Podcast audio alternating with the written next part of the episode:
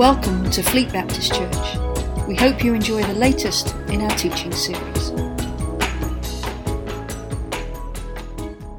Um, this morning, um, I want to um, talk a little bit about recognizing the season you're in, and not only recognizing what season you're in, but living from that season rather than living from kind of an old season. Um, for just, just mainly for now, I've just been fascinated, been absolutely fascinated by the in between times, should we call them.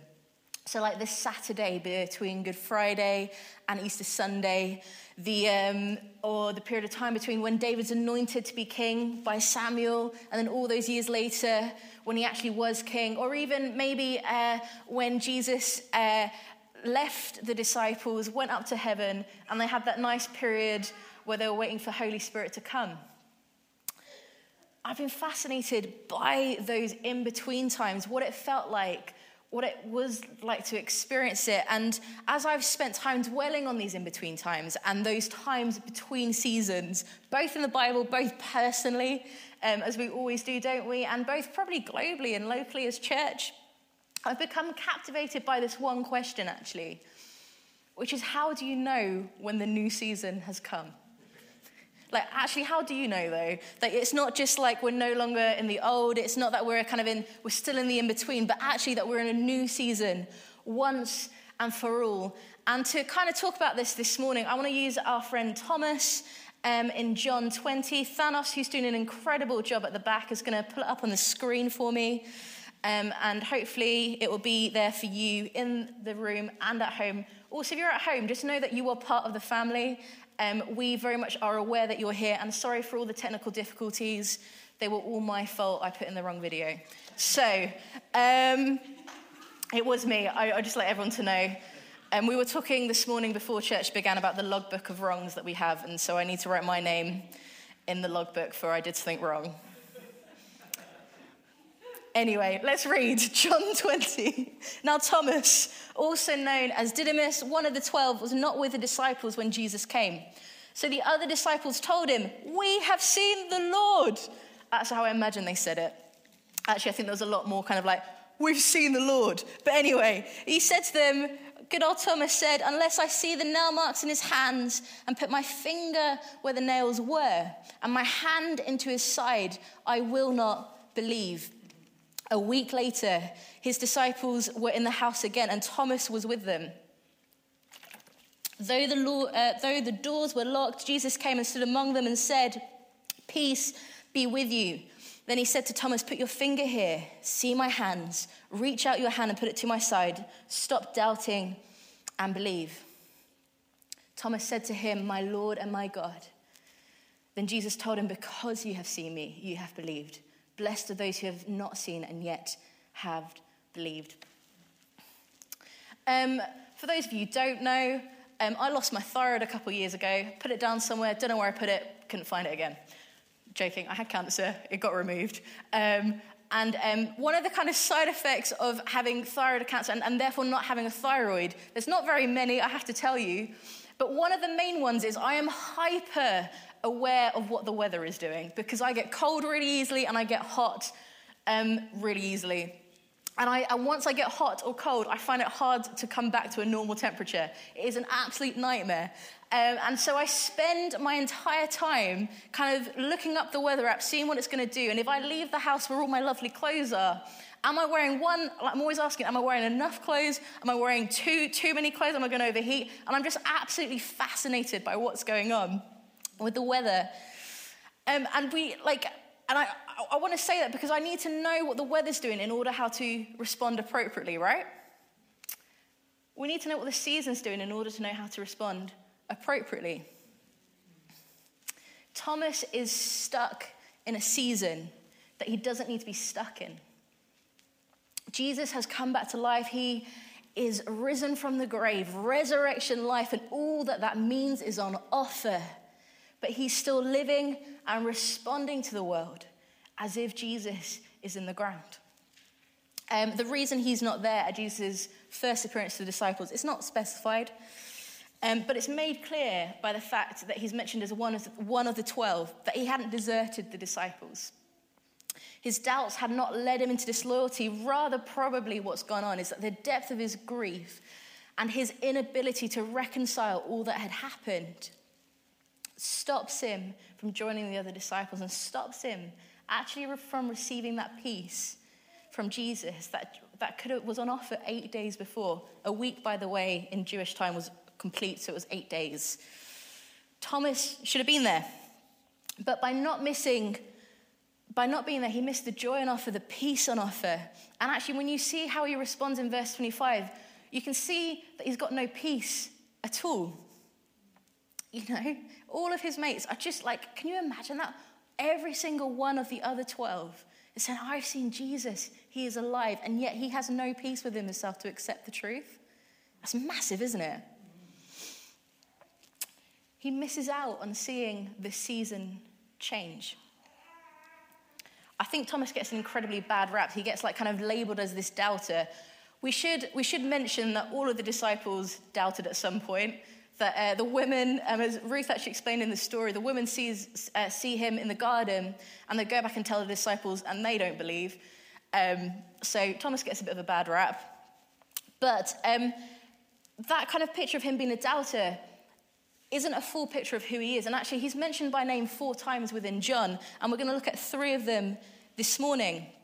And each time he's mentioned, it kind of builds a picture of why perhaps he struggled to believe and embrace the new season that had begun. So um, I'm going to kind of briefly paraphrase from John 14, um, where it's a, it's a picture of Thomas who is utterly in love with Jesus, but totally afraid of what will happen when Jesus leaves. So, what's going on is Jesus is preparing them for what will happen when he leaves. Um, note to self Jesus always prepares you for the next season.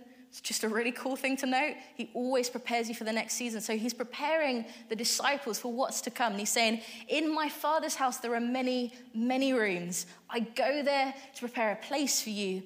You know the way. And at this point, Thomas cannot contain himself he cannot contain himself because he's clearly thinking, I've missed some meeting where you've told us where you're going and how to get there because I don't know. And, and, and what we see is he's like, he's he utterly kind of panic stricken. He's like, Jesus, I really don't. I don't know where you're going. And how, therefore, can I know the way? It's a fear response. He's utterly afraid. But what you notice, he doesn't deal with it because the same fear response comes back up later that Jesus is gone and he panics and runs away or hides. He doesn't stay out with his community.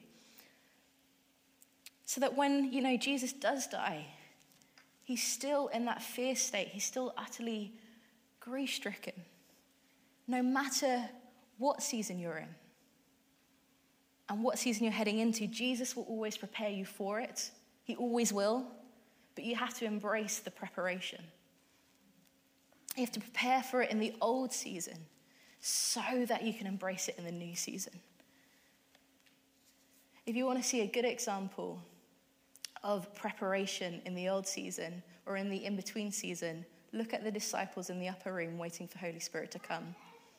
They just wait there and pray. They hold on to that last instruction stay here and wait for, wait for my spirit. And they do. If you don't know how to prepare for the next season in the old, prayer is a really good place to start. The first lesson we can learn about embracing the season we're in is preparing in the old, preparing in the current season for what's coming next. I think the second lesson we can learn is that closeness to Jesus changes everything.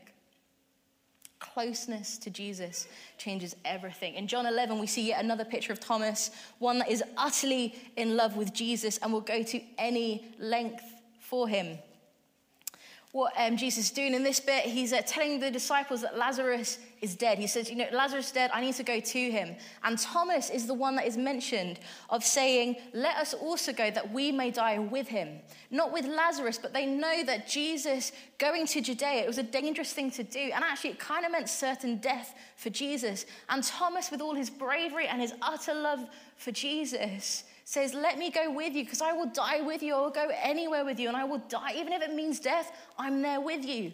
It's absolutely paradoxical to the, to the Thomas we see later. Why? Because Jesus isn't close anymore. Proximity to Jesus changes everything, it brings out the best of us. Closeness, proximity to Jesus. In the presence of Jesus, Thomas is willing to die. Without Jesus, he won't even believe his friends around him. I want to put this massive caveat in here and say no matter where you are in your journey with Jesus, no matter where you are in this season, whether you're embracing your current season, whether you're running from it, Jesus will always meet you where you are at. We see it so clearly in the way that Jesus treats Thomas. Immediately after the peace be with you, the Lord at once addresses Thomas, showing the purpose of his appearance. It was a lot to do with Thomas. I love that Jesus turned up for the one. He does the same thing for one person. How incredible. For one person, he will show up. For one. Jesus doesn't upbraid him. He doesn't find any fault with Thomas. He doesn't kind of like be like, oi, mate, what, what's going on? I apologize for my um, terrible version of the Bible, but this is how I read the Bible and this is how I hear it in my head. It's very Russian, and I apologize for that. But he's like, he's like, he's like, he, he, doesn't, he doesn't dress him down. He doesn't say, say anything horrible, but actually he meets him where he is. And there's this incredible thing of it's a four, it's like Thomas mentions four things that he needs in order to believe, and Jesus comes in and does every single one. Thomas doesn't actually ask for it, it's Jesus that instigates it. But it says that Jesus has heard and knows where Thomas is at and what he needs. Let's, um, I'm just going to quickly mention it.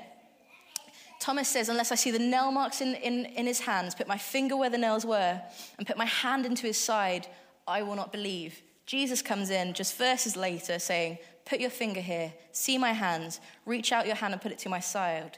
Stop doubting and believe. The words literally can be translated stop being an unbeliever and become a believer. He halts him on his road of despair and offers him the evidence he needs to build his faith on. Jesus will always meet us where we're at, and he will lead us into deeper relationship with him. And of course, that's what happens for Thomas. It leads him into the deepest expression a Jew could make my Lord, my God. Um, those words trip off our tongue, don't they? But for a Jew, those were massive. To call a man Lord and God when Jewish law was strictly monotheistic, meaning one God. So the deification of man would be regarded as blasphemy. But Thomas sees and he believes. He, he says the strongest thing I believe, my Lord, my God. He eventually gets there. Eight days late, but he gets there. But I think he could have got there eight days earlier if he'd just not left his community. I think the third thing to recognize as we try and embrace the season we're in, understand what season we're in, and live from it is that we need to stay in community because it matters. There is a reason that Jesus designed the church. It's because we need one another. When Jesus appears to the disciples, Thomas is absent. And after seeing him, they run to Thomas and tell him, but he doesn't believe them. There's little question, actually, that Thomas's doubts would have just been alleviated just by being there. Just, just being there would have helped a little bit, maybe. It's not Jesus' intention that we follow him in isolation from one another. You know, one of the greatest sadnesses is that I meet so many people who believe in Jesus but cannot enter a church, cannot be part of a church for whatever reason. Either they think they can go it alone, maybe they've been hurt by church, but it's not how we were created to be. Over the last 12 months, one of the greatest lessons I've learned is that I need people. I need other people, not only just, you know, like other humans need other humans, but actually I need people to help me on my faith journey. There have been things in this last season that I haven't been able to see for myself that I needed others trusted and close to point out for me. There have been lies that I've believed. There have been situations where I haven't been able to see clearly. We don't always like admitting we're wrong, do we? I'm actually quite famous in my family for not admitting that I'm wrong. Um, in fact, my little sister once said to me, I would just like one day to hear you say that you're wrong. I was like, when it happens, I'll let you know. But, joking. Uh, but we hate it, don't we? We hate admitting that we're wrong, but we often, I hate to say this, are. And we need others around us to help us when, when our faith is a little askew, when our beliefs have kind of gone out of center. We need each other. We need each other to build us up when actually we maybe don't have the energy or the, the I don't know, the encouragement to continue. We need each other. We need each other.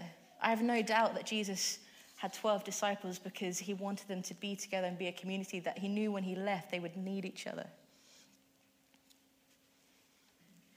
Friends, family, community will point out to us when we're not living out of the season we're meant to be in.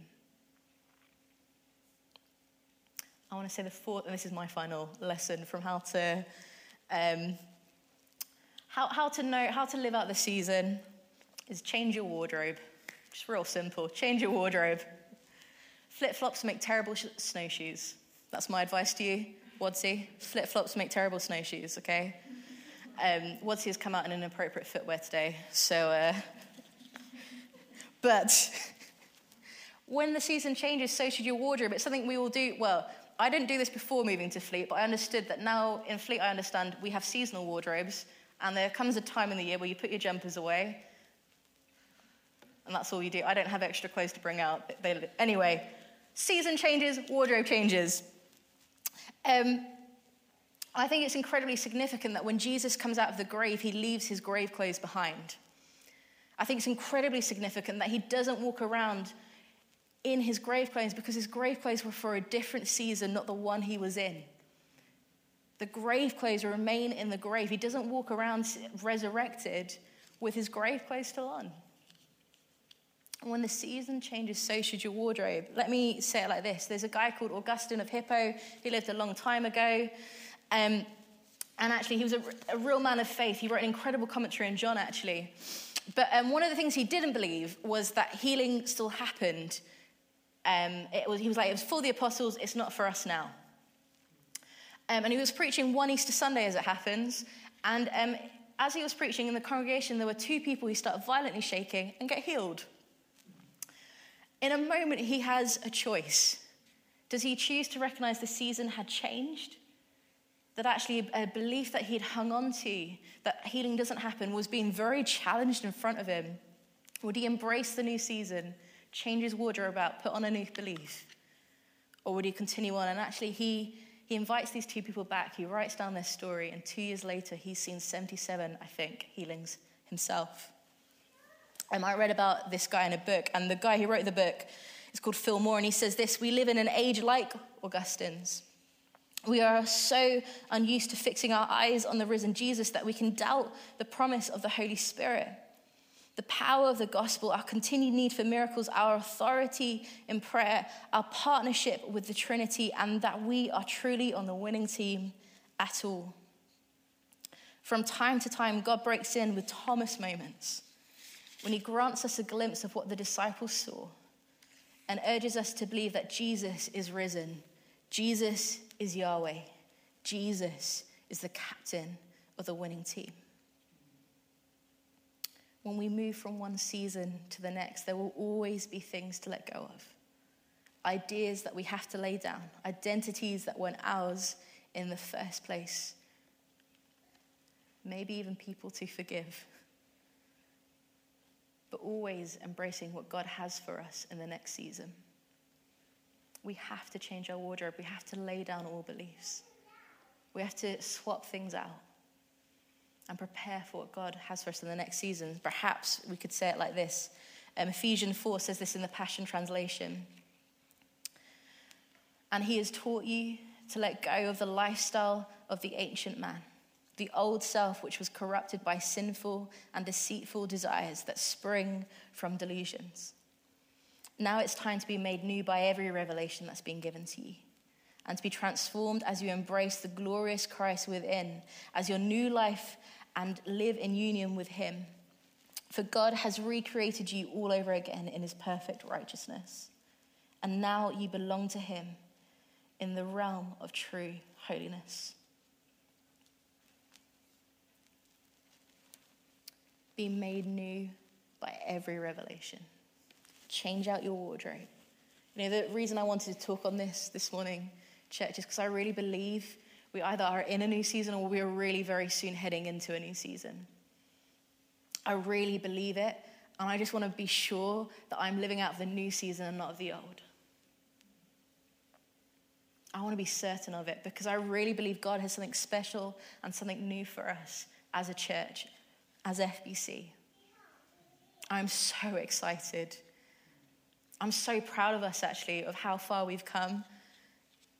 We've, uh, we've had a tough old year. But the old is gone, and I believe the new has come. But I don't want to be like Thomas, waiting for the proof. I want to be there, ready to embrace it. I want to be like the women at the grave, kind of on the, on the first, you know, the, the, first, the first receiving line. I don't want to be, you know, further down. I want to be prepared. I want to be so close to Jesus that it's obvious. I want to be so in touch with our community that we're all on one page hearing it. And when the new season comes, I want to stay in it. I want to live out of those clothes, that wardrobe. I don't want to be dragged kicking and screaming. I want to be ready. And then I want to live from it. You know, Jesus died so that we could experience resurrection life. Do you know what that means? Is that we can experience miracles day to day. We can experience renewing of our mind day to day. We can overcome because He's already overcome everything. Like sometimes that blows my mind. He's already overcome even death. That is on, what is on offer. And I want to live from that place.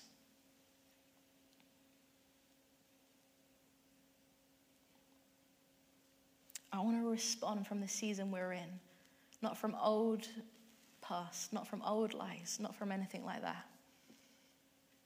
So, why don't we pray? Um, I'm going to just invite you to stand in the room. Um, if you're at home, why don't you put down your cereal bowl or I don't know, but just posture yourself and um, why don't we? Why don't, I'm, I'm going to put my hands on my heart because this is how I like to pray, but whatever you want to do.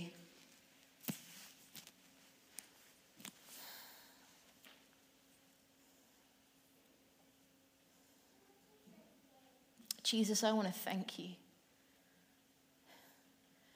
I want to thank you that no matter where we are, you meet us where we're at. I want to thank you that no matter where we are, you will meet us where we're at. And first and foremost, Jesus, I want to be close to you. I want to be so close to you. I pray right now that you would make me aware of how close you are to me. Would you meet me where I am? And would you show me the season I am in? Holy Spirit, would you highlight to me lies that I have believed? Beliefs that have chained me. Old thought patterns that no longer belong to myself. Would you highlight them? Would you reveal them? And would you remove them in your holy and precious name? Would they be gone? And instead, would I embrace the new life you have for me? Would you make me new by every revelation that you have given me? And would I live from the season you've called me into? Would you inspire me to do new things? To see things happen. Change me from the inside out so that your glory may be revealed in all of us. For this is all for your glory, all for your name.